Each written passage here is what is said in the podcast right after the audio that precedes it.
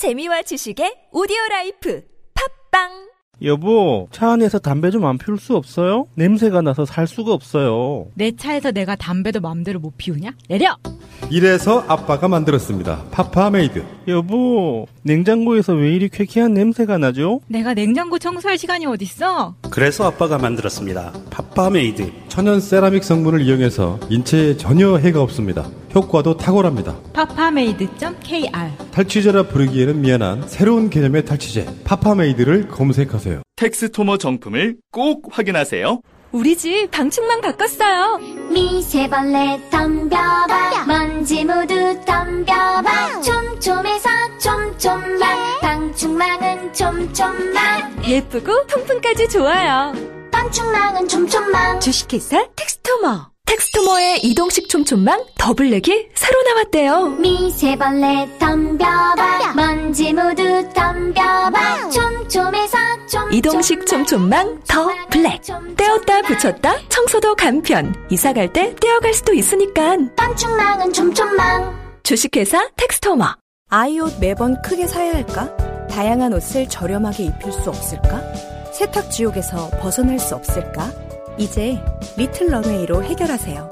전문가가 엄선한 옷들이 도착하면 횟수 제한 없는 교환으로 매번 새로운 옷을 만나볼 수 있습니다. 옷이 더러워지셨다고요? 교환 신청 버튼만 클릭하세요. 한 벌의 구매 혹은 12벌의 리틀 런웨이. 이제 사지 말고 리틀 런웨이.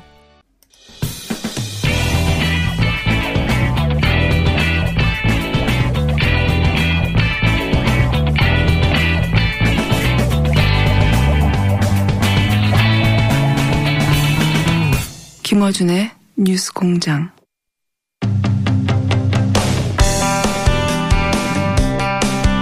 (5.18) 당시 계엄군 헬기 사격 등 여러 의혹을 조사하기 위해서 국방부 특별조사위원회가 어제 광주를 찾았는데요.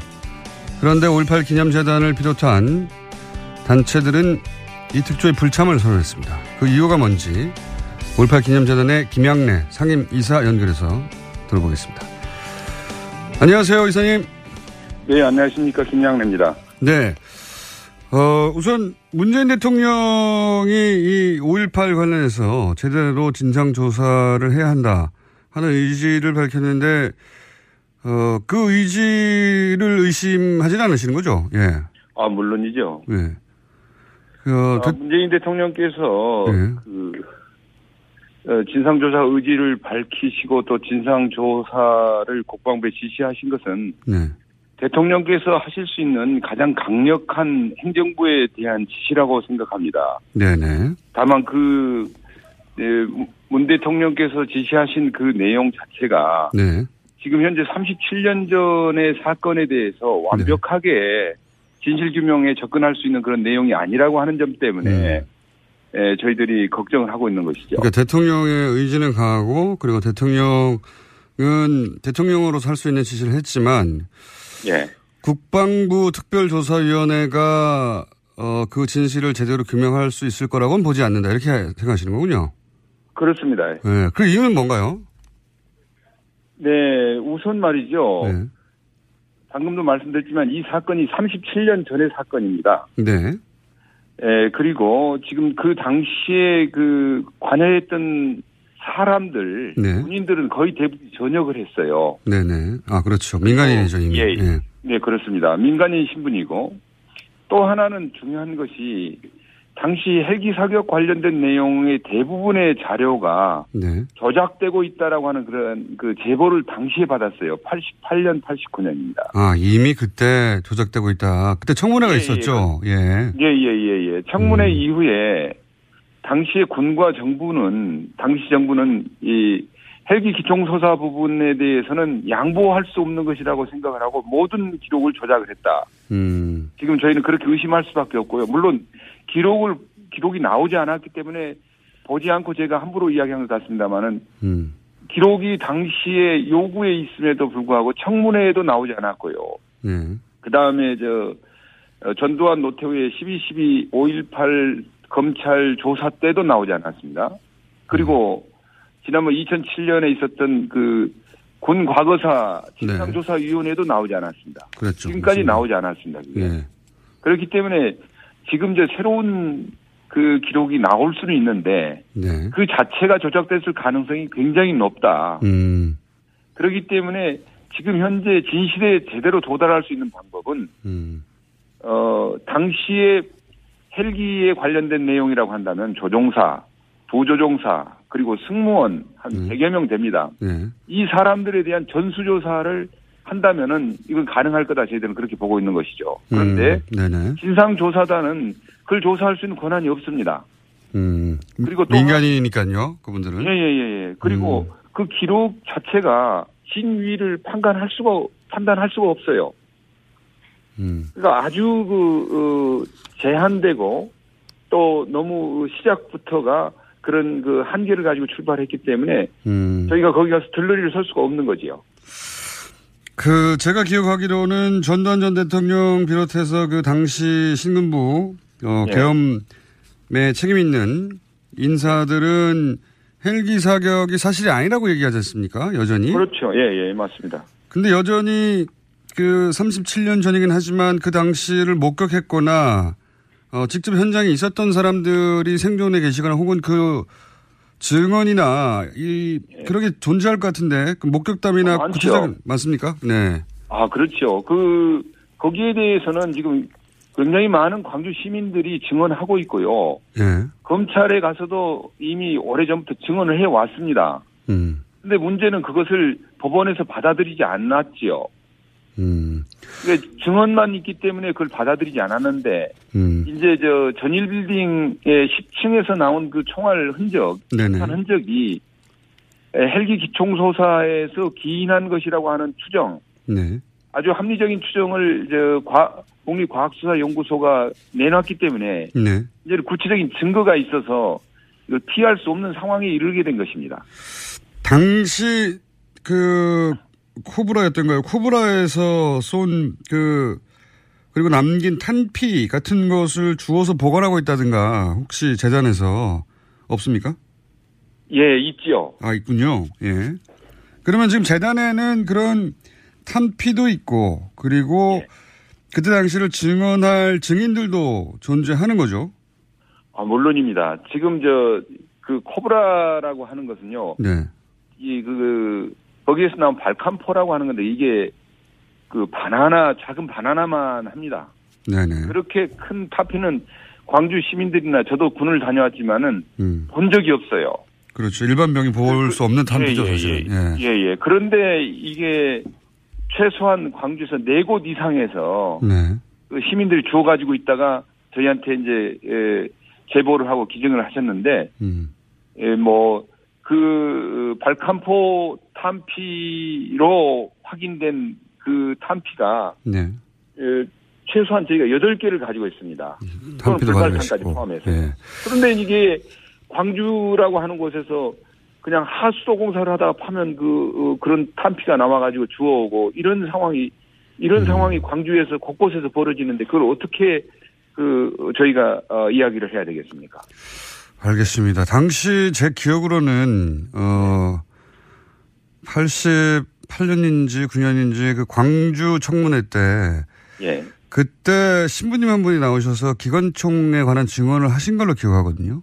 네. 맞습니다. 조비오 신부님이라고 하는 분인데요. 예. 그 처음에 이분이 그 어, 헬기 기총소사 말씀하신 것은 MBC에서 네. 어머니의 놀이라고 하는 것은 이제 다큐멘터리인데 최초의 5.18 다큐멘터리예요. 네네. 그 1988년에 그때 이제 그 기총수사를 봤다 이렇게 말씀하셨고 그 다음에 청문회 때 그해 12월입니다. 청문회에 가서 또 같은 내용의 말씀을 하셨죠. 그때 그 이후에 어 그 군에서는 이것은 예 아까도 말씀드렸지만 어 용납할 수 없는 부분이다 해가지고 하여간 전방위적으로 모든 이 군의 그 가용한 그런 그 인적 또는 어 여러 가지 언론을 포함한 모든 가용한 예, 자원을 다 동원해 가지고 그걸 막았지요. 음. 혹시 어, 그 헬기 관련 군 자료들을 조작했다, 폐기하고 있다, 이런 내용을 직접 제보 재단에서 받은 그 당시에 받았습니다. 받았군요. 예. 그 당시에 받았습니다. 지금 저, 어, 그, 뭐, 일지나 이런 것들을, 음. 그, 행정병들을 동원해가지고 다시 저 전부 이 수기로 사용, 쓰고 있다. 이렇게 이야기를 한 것들을 저희가 들었고요. 네. 근데 문제는, 어, 그 사람들이 그 당시엔 너무 그 살벌한 상황이었기 때문에, 예, 예. 그, 나와서 그 용기 있게 증언을 하거나, 네. 제보 정도만 했지, 증언을 하거나, 뭐, 저희가 그분을 추적할 수 있거나, 뭐, 그런 음. 형편이 되질 않았습니다. 그렇군요. 뭐, 뭐 몰래 공중전화로 제보를 한다든가 그렇게 신문을 예. 드러내지 않고 했던 이야기지. 아하, 그렇군요. 그러면 그때 제보를 했던 분들이 지금도 살아계시다면, 어, 다시 한번 등장해 주면 굉장히 큰 도움이 될 수 있겠군요. 지금 이제 양심 선언이라든가 네. 또는 그 그분들을 처벌할 수 있는 권한을 가진 이제 조사 권한, 수사 권한을 가진 그런 그 어, 힘이 있는 그 위원회라든가 이거 아니고는 이 문제에 대해서 접근하기 어렵습니다. 그렇군요. 예. 예, 예. 예를 들어 직접 내가 그 문서를 폐기했다, 조작했다, 혹은 뭐 내가 헬기를 타고 있었다 당시에, 그렇습니다. 혹은 뭐 조정을 했다. 예, 예. 지금까지는 헬기 사격 명령을 받았다. 음. 그, 그 명령을 받았다. 그 당시에도 그렇게 이야기를 했습니다. 다만 나는 쏘지 않았다. 이런 것만 존재를 하고 있습니다. 음, 명령을 받았지만 쏘지 않았다는 이야기, 오히려 증언만 있었다. 예, 예. 그런 증언은 하면서 문제는 그, 그랬는데 저희들이 그, 그러면 그 사람의 이야기를 처음에는 믿었죠. 그러면 음. 아, 사격은, 있, 사격 명령이 있었구나. 그러면 당신 말고 다른 사람들이 사격 명령을 받은 사람 쏠 수도 있지 않냐. 네. 저희들이 이렇게 이야기를 했죠. 예. 왜냐하면 광주 시민들은 본 사람이 있었기 때문에 예. 광주 시민들 수사를 수십 명이 지금 그걸 보고 예, 증언을 하고 확인하고 있습니다. 네네. 근데 다만 군에서는 쏘, 음. 쏘지 않았고 또 시민들을 향해서는 더욱 쏘지 않았고 뭐 이런 식으로만 이야기를 하는 거예요.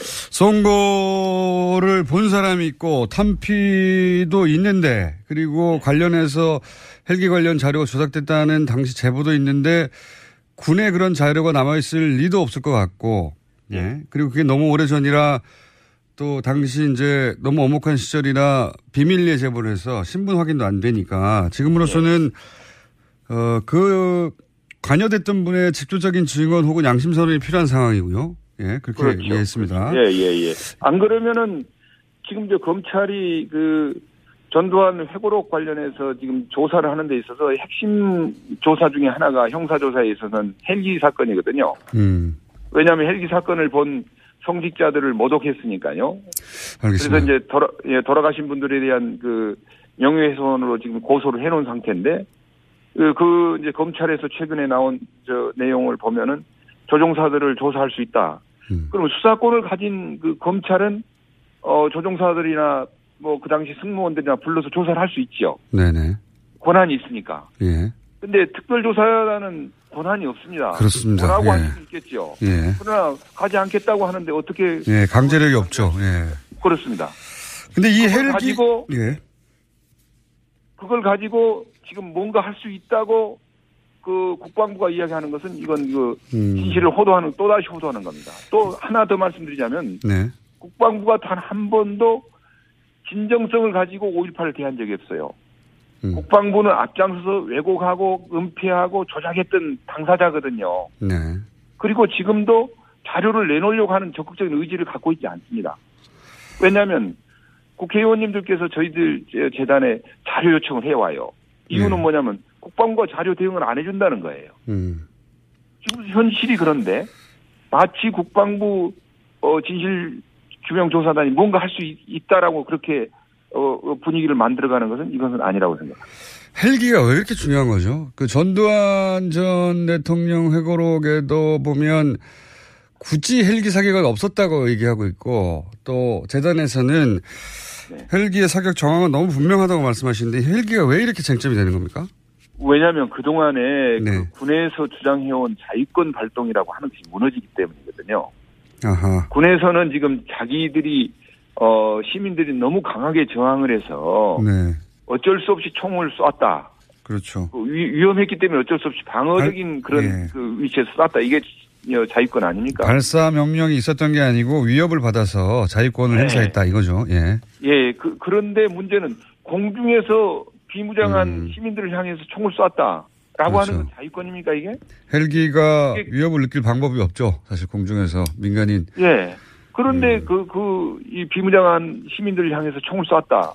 이건 저 자위권이라고 하는 건 모든 것이 무너져 버리고. 그렇군요. 음. 핵심이군요. 음. 특히나 이게 그 비무장한 시민들, 소위 말해서 예, 군의 과도한 정말 천인공노할 그런 그 만행에 저항하는 시민들을 향해서 어 헬기에서 총을 쐈다 공중에서 무력 무력을 시- 행사를 했다.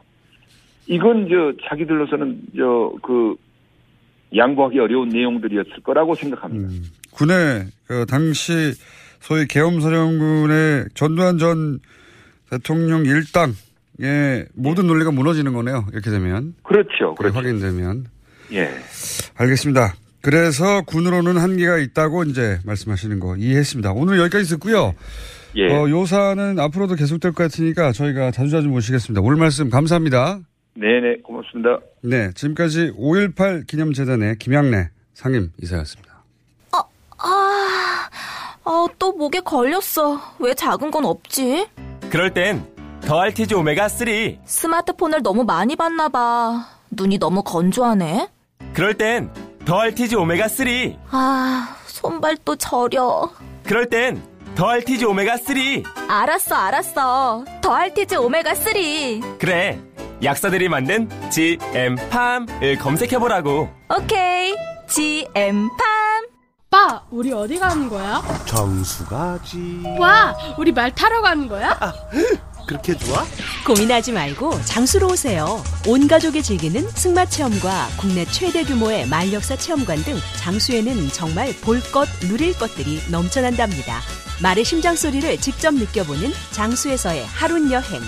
장수는 항상 가까이 있습니다. 주말 여행은 장수로. 승마 체험 예약은 063-350-5486.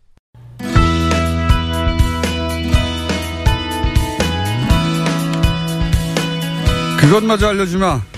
리얼미터 권순정 조사실장 나오셨습니다. 안녕하십니까. 안녕하십니까.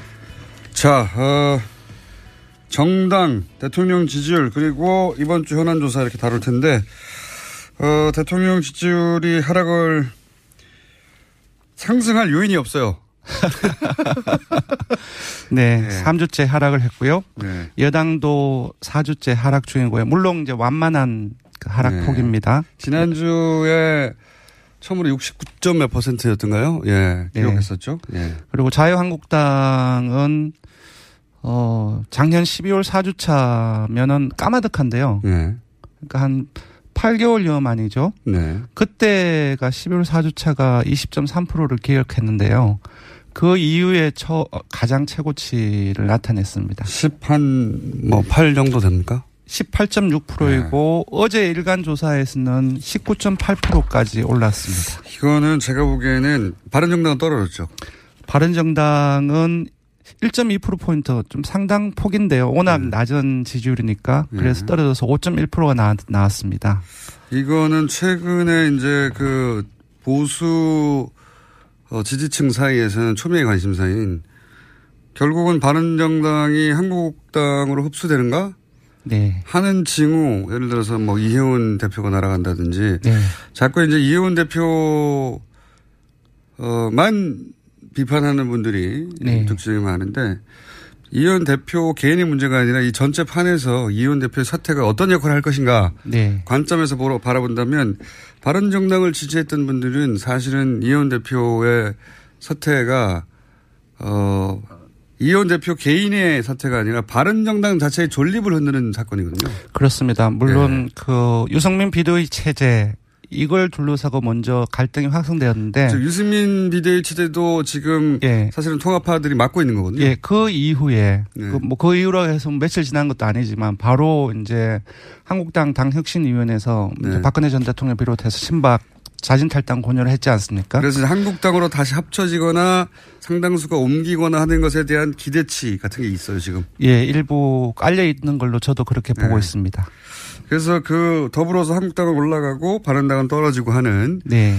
어 일종의 전개 정계 개편에 관련한 뭐랄까 주식의 주가가 미리 반영되듯이 예. 그런 효과인 것 같습니다. 그러니까 실제 통합이 되면 20%를 넘긴다는 얘기죠. 한국당은.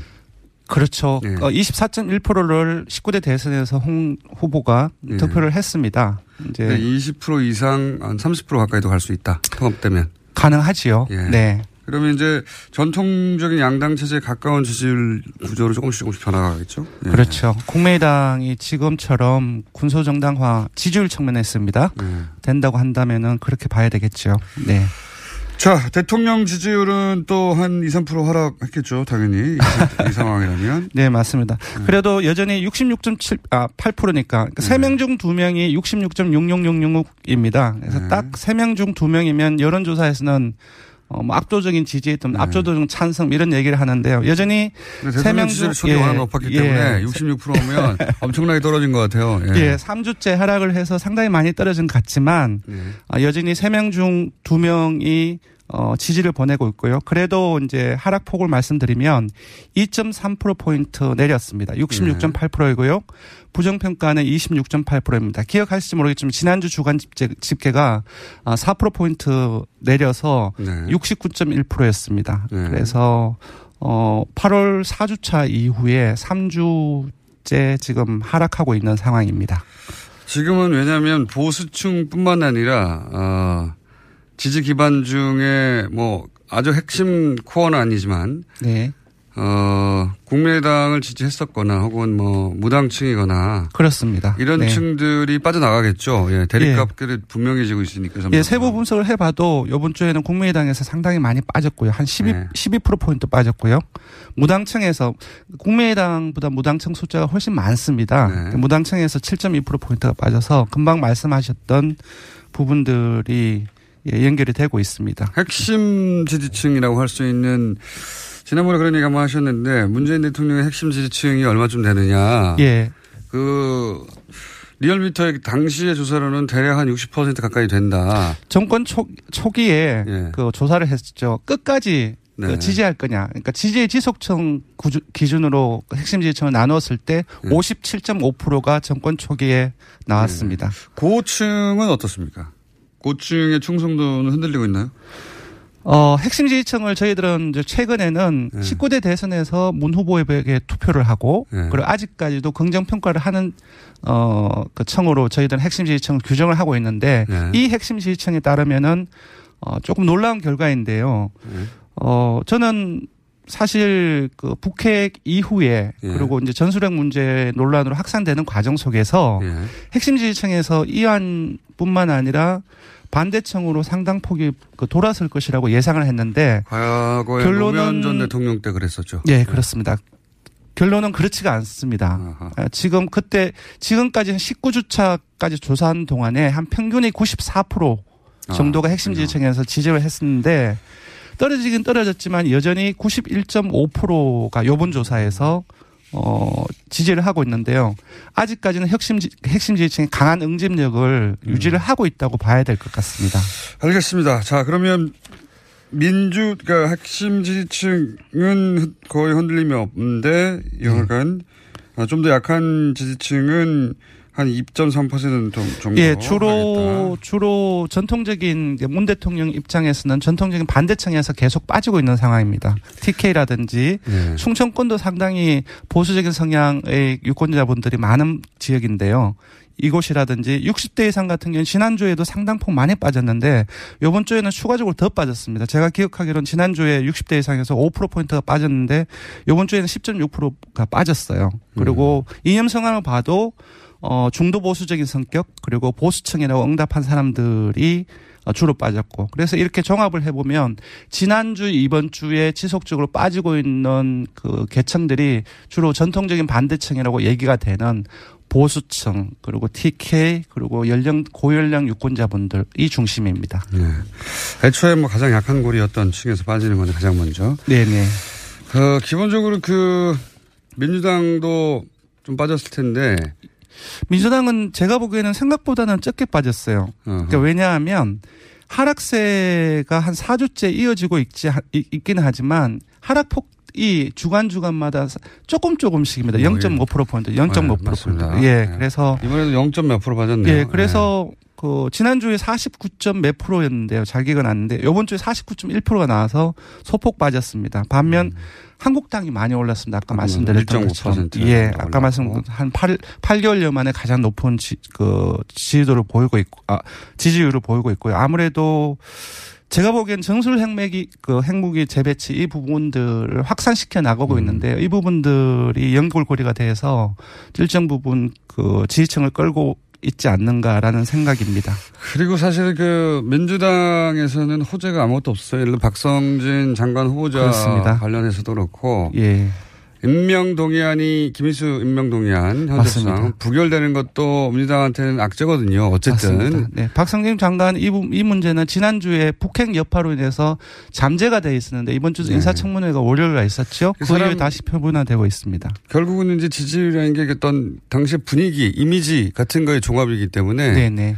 이런 것들이 이제 부정적인 요인들이 한꺼번에 나오는 거죠. 예. 맞습니다. 김일수 부결 부분도 그 국당 역품 가능성 전망도 일부 있었지만 이 부분은 분명히 중도 보수층에서도 이탈 요인이거든요. 네. 그래서 국민의당도 좀 떨어지긴 했네요. 이제 결국 국민의당은 0.1%포인트 떨어졌는데요. 네. 횡보했다라고 봐야 될 것 같습니다. 5.6%입니다. 네.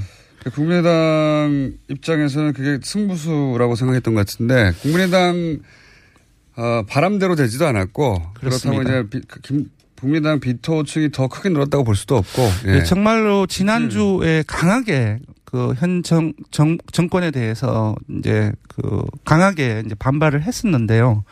어, 거기에 따르, 그 기준으로 보면은 이제. 아무 일도 일어나지 예, 않았다. 좀, 예, 그렇게 봐야 될 것 같습니다. 네. 예, 지지율로 보자면 네. 안철수 대표가 성공했다고 생각하는 만큼의 지지율 변화는 없고 또, 저는 예. 조금 뜬금없는 생각인지 모르겠지만 이런 생각을 해봤어요. 그러니까 대표가 되, 되자마자 그 안, 안철수 대표님이 되, 자마자현 정권의 중요한 부분들을 뜻을 같이 하면서 강하게 지지를 보냈으면 저거 보고는 지지율 많이 올랐습니다. 예 지지를 보냈으면 기존의 이제 대선 과정 속에서 어, 이 여러 가지 이제 부정적인 이미지를 탈각시켜 나가고 예. 그것들 좀 장기적으로 그렇게 이어 나간다고 한다면은 분명히 새로운 지지층들을 저는 이 예, 못 굳지 않, 안철수 대표의 전략을 누가 짜주는지는 모르겠는데 예. 납득이 안 가는 면이 있어요. 그래서 어떤 느낌이 되면 아 저분은 아직 대선이 안 끝났구나. 네. 예. 그러니까 대선을 혼자 치르고 있어 아직도. 네, 안철수 대표나 그 국민의당이 가지고 있는 명분이 있겠지요. 근데 그 명분과 뜻을 실현하려면은 정권을 잡아야 되니까 그런 측면에서 본다고 한다면은 오히려 강하게 지지를 보내고 했, 으면 어땠을까라는 생각을 알겠습니다. 해봅니다. 네, 근데 그럴 가능성은 제로인 것 같군요. 지금 벌어진 상황에서. 그래서 저도 좀 뜬금없는 야, 생각을 현안, 자. 자, 자, 현안 조사. 아, 예, 예, 예. 저희가 하나밖에 없는 게 아니라 현안 조사를 해야 되기 때문에 네네. 급하게 예, 정리를 해보시죠. 네, 지난주에 핵무기를 독자 개발하거나 전술 핵무기를 다시 재배치하는 것에 대해서 어떻게 생각하는지 국민 인식을 조사해 봤습니다. 네. 그랬더니 어 찬반 여부로 묻고 보면은 찬성을 한다라는 응답이 53.5% 나왔고 반대가 35.1% 나왔고 네. 핵 보유하고 비슷하네요, 거의. 예. 그렇습니다. 전술 핵, 핵, 그, 예. 전략 핵, 뭐, 독자 개발 구분하지 않고 이 정도 정도로. 네. 예. 네. 그 찬성이 절반 이상을 넘어섰고요. 근데 그 찬성과 바- 찬성 여부와 별개로 실현 가능한지 여부도 같이 네, 저희들이 물었더니. 그 조사를 했는데 실현 가능성도 49.7%로 나왔고요. 불가능하다라고 응답이 38.9%가 나왔습니다. 그러니까 둘 다 절반에 근접하거나 절반은 넘는 어, 음. 다수가 찬성 또는 실현 가능하다라는 응답을 했습니다. 네, 이 공포는 기본적으로 합리와 이성으로 해결할 수 없는 영역이라. 네네. 핵은 공포잖아요. 네네. 그래서 이런 정서적 반응은 당연한 것 같고요. 기본적으로 네네. 저는. 그래서 저쪽도 핵이니까 우리도 핵밖에 없지 않느냐. 그렇죠. 아주 간단한 논리죠. 네네. 이거가 그- 그게 아니라는 걸 설득하고 설명하는 건 대단, 대단히 지난한 작업이거든요. 그렇죠. 그 과정이 어렵죠. 실현 네. 가능성이 상당히 어렵다. 그 음. 부분들을 이해시키고 설득하는 과정들이 그 사실 여러 가지 선동적인 요소가 상당히 많기 때문에 우리나라 보수 정당이 먹고 살아왔다는 게 먹고 살아왔던 역사 바로 이겁니다. 이 공포에 기반해서 공포만 짝 조금만 자극하면 항상 자신한테 유리하게 국민이 전개됐고 그 공포에 올라타서 계속 먹고 살았죠. 예. 네. 지금 보수 매체나 포탈이나 혹은 뭐 종편들이 내내 북핵만 얘기하는 이유도 그런 이유죠. 예. 그런데 이제 정부가 이럴 수는 없는 거거든요. 그렇죠. 네. 정부는 합리화 이성으로 상대해야 되기 때문에 정부는 전체 경제 상황도 봐야 되고 동북아 군사 역학 관계도 봐야 되고. 자, 근데 그건 어려운 얘기고 쉬운 네. 얘기는 핵이 있으니까 우리 핵을 가져야지. 이거 훨씬 쉽잖아요. 그렇죠. 예. 네. 이거를 이현 정부가 어떻게 대처할지 그리고 자유한국당은 이걸 얼마나 이용할지 네. 그런 관점에서 앞으로 정국을 볼 수 있습니다. 자, 조사계 말씀하시고 마치죠. 네, 이번 대통령 정당 조사는 TBS 의뢰로 전국 19세 이상 성인을 대상으로 어 9월 11일부터 13일 사흘 동안 전화 면접 자동 응답 혼용 방식으로 실시했고 최종 응답자는 1,527명입니다. 표본 오차는 95% 신뢰 수준 플러스 마이너스 2.5% 포인트, 응답률은 3.9%였습니다. 지금까지 리얼미터 권순정 조사 분석 실장이었습니다. 감사합니다. 고맙습니다.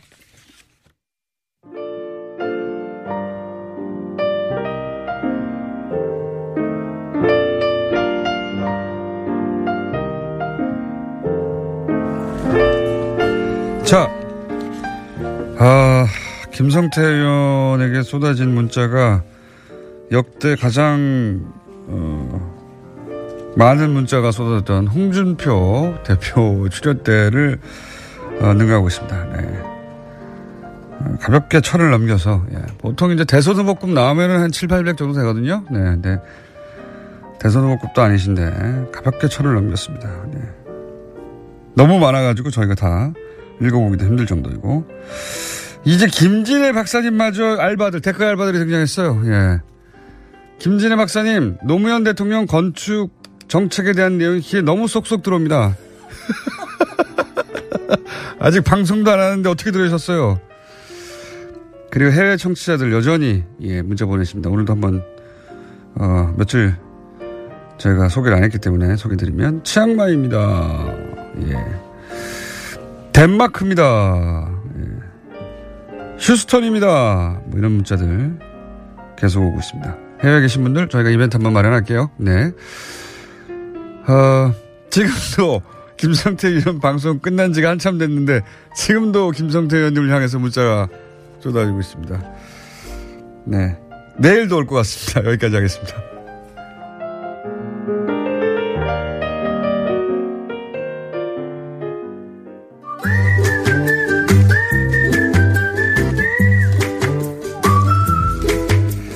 김진애 박사님 나오셨습니다. 안녕하십니까. 네, 안녕하세요. 네. 저기 김성태 의원님 문자만 받으신 게 아니라 제가 음. 요 아침에 방송국 앞에서 만나서 저도 면전에서 문자 막 쐈습니다. 칭찬해 주십시오. 이런 표현을 쓰셨죠. 미운 털이 바뀐 거라고. 무슨 말을 해도 소용이 없다고.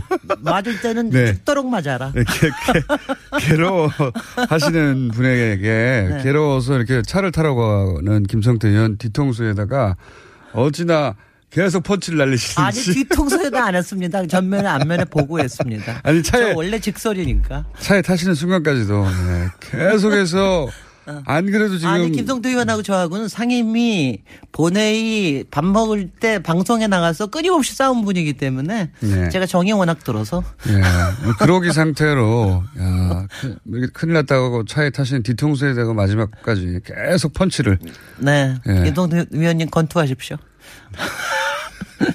네. 저, 제가 광고 하나 좀 하겠습니다. 이거는 저기, 요번 토요일 날 행사인데요. 그, 김호준 공장장님, 아니, 김호준 총수님의 소식지인 벙커원에서 북토크를 합니다. 갑자기 어, 여자의, 하십니까? 여자의 독, 이번 토요일이고요. 오후 3시고요. 그리고 저기, 여러분 너무 좋아하시는 김갑수 선생님하고 합니다. 아, TBS. 여자의 독서를 가지고 하는데, 이 남자 진행자하고 하는 북토크는 처음이에요. 그래서 제가 막, 막, 막 흥분되고 있습니다. 그리고 아. 걱정도 되고요. TBS 선생님이, 예, 티- TBS 진행자시니까요. 예. 이중 선생님이. 수위가 좀 항상 좀 불안불안하지 아슬아슬 경계선에 계신 분이죠. 그래서, 네. 그래서 좀 겁내고 있습니다. 경계선에 계신 재밌을 분이고 거예요. 어, 그만큼 용감한 분이세요. 네. 예. 어, 하루하루 살아가시는 분이죠. 아, 그렇지 않아요.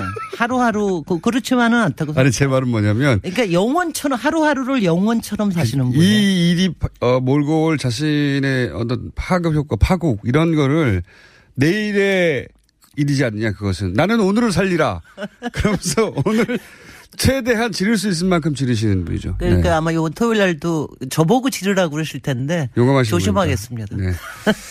자, 아, 갑자기 뜬금없이 말씀하셨어요. 근데 듣고 보니 TBS 진행자시기도 하니까 네. 예, 광고 해도 되는 것 같습니다. 자, 오늘 주제가 뭡니까? 제가 그 여름 도시 여행 끝나고 이제 어떤 주제로 할까 했는데 어, 정치 리더와 건축에 대해서 몇 번 얘기 드리면 좋을 것 같아서 제가 네. 가- 가지고 나왔고요. 어, 저, 김호준 공장장님께서 이, 제가 현안 가지고 좀 하자 그러니까 그거는 너무, 너무 좀 천천히 하자 그러셔서 일단 조금 지나간 얘기 가지고 먼저 좀 하고요. 그래서 네. 오늘은 노무현 대통령과 음. 건축 정책, 어, 이걸 가지고 그 나왔습니다. 대통령들은 소위 건축 정책이랄 게 따로 없었나요? 아니, 그러니까 이렇게 생각해요. 그러니까 누구나 마찬가지입니다. 건축 그러면은 먼저 생각이 나는 거는 그냥 어떤 건축물을 잘 짓고 멋있게 짓고 근사하게 그렇죠. 짓고 또 특히 뭐- 정치 지도자는 자기 이름을 거기다 어떻게 박을까. 그렇죠. 이거예요, 보통은. 보통 뭐 로마 아니 로마 시대로 돌아가도 누구나 그죠? 그렇습니다. 누구나 개선문. 짓고 네네. 뭐 건축물 짓고 어 현대로 돌아와도 퐁피두 대통령도 자기 건물 짓고 네네. 뭐 프랑스에서도 그럼요. 근데 노무현 대통령은 정말 독특한 게 네. 그런 게 없으신 분이었어요. 그러니까 이분은 어허. 어느 정도냐면 세종시를 만드는데 당시에는 네. 행복도시 하는데 청와대에다 모델을 갖다 놓으려고 그렇게 노력을 했어요. 실무자들이. 나 그거 필요 없다. 그거 내가 보면 자꾸 뭐라 그렇게 될 테니까 그런 거 내 눈앞에 놓지 마라. 니네들이 어, 알아서 해라. 굉장히 독특하네요. 그거. 굉장히 독특한 분이에요. 아니 그러니까 본인이 뭐라고 하지 않더라도 그건 네. 보고 싶잖아요. 그쵸, 맞죠. 근데 오히려 그건, 보면 내가 간섭한다. 혹시나 뭐- 혹시나 뭐라고 할지 모르고 관- 그- 그렇다고 건축에 관심이 없는 분은 아니라서 이분이 만드신 게 당시에 건축문화 건설기술 선진화 위원회라는 걸 만드셨어요. 근데 이 위원회가 대통령 자문위원회인데 대통령 자문위원회의 이름에 건축이라는 말이 붙어 있는 게 이게 역사상 처음입니다. 우리나라. 어. 본인- 그런데 그 위원장을 누가 했겠습니까? 알고 싶잖아요. 그걸 김진애가 했습니다. 그래서 알고 싶지 않습니다. 김신혜라는 어떤 사람이 했습니다.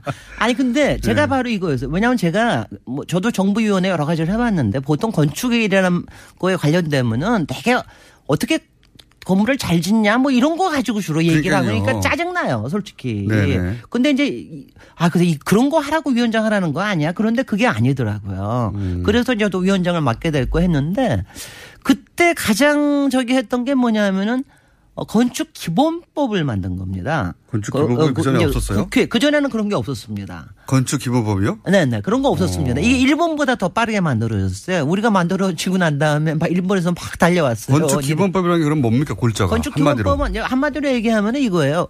건축 정책을 국가에서 세워야 된다. 공공에서 세워야 된다. 네. 그 다음에는 민간 참여자, 그러니까 대개 이제 건축가들이 많죠. 네. 이런 사람들이 공공 정- 건축 정책 과정에 참여할 수 있도록 해야 된다. 음. 그다음 문- 물론 이제 국민의 복지와 우리의 뭐 저, 그 안전을 위해서 좀 구분을. 해보자면 좀 구분을 해보자면 건설 회사들이 네. 빌딩 올리기 위해서 네.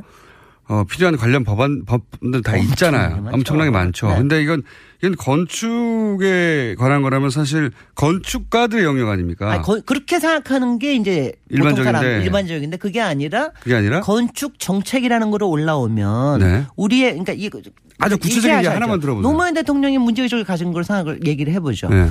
요새 보면은 건물도 굉장히 근사하게 세워지는 것 그렇죠. 같은데 왜 도시는 이렇게 엉망이에요? 네. 이상해요. 예. 그러니까 뭐가 같이 같이 있는 게 뭐 잘못된 거 아니에요? 음. 그 다음에 요새는 설계비도 꽤 주는 것 같고 건물에 네. 돈도 많이 들이는 것 같은데 여전히 왜, 왜 똑같아요. 아파트들이 뭐 이런 뭐 거. 이런 거. 네. 네. 그 다음에 왜 우리는 외국처럼 이렇게 오래된 건축물을 잘 못 가지고 있는 거예요? 뭐 이런 아. 거예요. 그러니까 여러 가지 이런 거를 가지고 있는 겁니다. 그러니까 음. 문제 의식이 평범한 모두가 가지고 있던 거죠. 가지고 있던 거. 네. 그다음에 왜 아파트는 아무데나 들어서요? 뭐 이런 거 같은 거 있잖아요. 어허. 그런 거를 가지고 있는 거예요. 그러니까 그 이거를 그리고 그다 그 그다음에 이거 뭐- 그러니까 이게 뭐냐면 국가에서 돈을 어디서 써야 되느냐. 그다음에 정책을 어디에다 우선순위를 둬야 되느냐. 이런 걸 고민하라고 만든 겁니다. 그래서 그러니까 이제 만드는데 국가가 국가가 처음으로 어떤 조형적인 혹은 뭐 도- 네. 심리적인, 미학적인 아, 이런 게 아니라 예.